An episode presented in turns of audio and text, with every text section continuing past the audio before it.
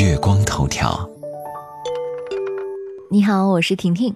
根据俄罗斯媒体的报道，俄罗斯联邦教育科学监督局副局长表示，二零一九年将首次在国家统一考试中进行汉语科目的考试。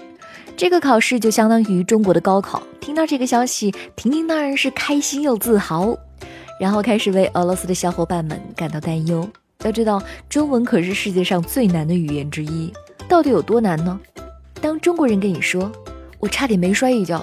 竟然和我差点摔一跤是同一个意思，而冬天能穿多少穿多少和夏天能穿多少穿多少竟然是两个意思。全世界都在讲中国话，虽然中文很难，但中文学习的风潮却席卷全球。英国乔治小王子开始步入学堂时，汉语就成了课程之一。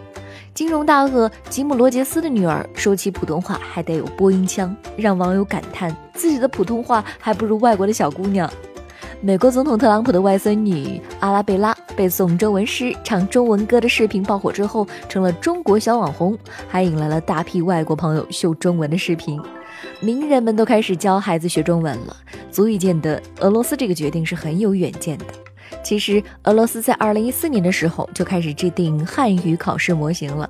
随着俄罗斯人对于学汉语的兴趣不断增加，他们开始在十二个地区进行专业的讨论和测试。今年八月，俄罗斯高考汉语考试题目演示版首次公布，还给了评分标准。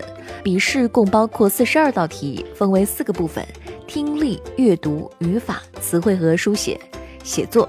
考试时间总共为三个小时。下来一下就能看到题目了，快去感受一下。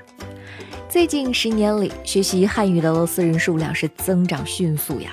一九九七年，学习汉语的俄罗斯人是五千人；二零零七年，人数是一点七万人；二零一七年，学习汉语的人数已经达到了五点六万人。其实，除了俄罗斯，其他国家学习中文的热情也很高。美国前总统奥巴马提出的2020年计划宣布，到2020年要实现100万名美国学生学习汉语。另据英国《每日电讯报》的网站消息，在素有“英国高考”之称的 A Level 考试中，今年选考汉语的考生人数首次超过德国，汉语成为了英国第三大热门外语。根据韩国首尔孔子学院理事长李重阳介绍，韩国是目前全世界汉语教学规模最大、市场最发达的国家。根据不完全统计，韩国五千万人口当中，有一千零六十多万人在学习汉语以及汉字，数量居全球首位。根据中国驻西班牙大使馆教育组的统计，目前全西班牙有五万多人学习中文，参加中文水平考试人数居欧洲第一。法国目前有一百五十多所大学、七百多所中小学开设了汉语课程。法国教育部为此还设立了专职汉语总督学。目前在法国学习汉语的人数已经超过了十万，这让法国成为了学习汉语人数最多的欧洲国家。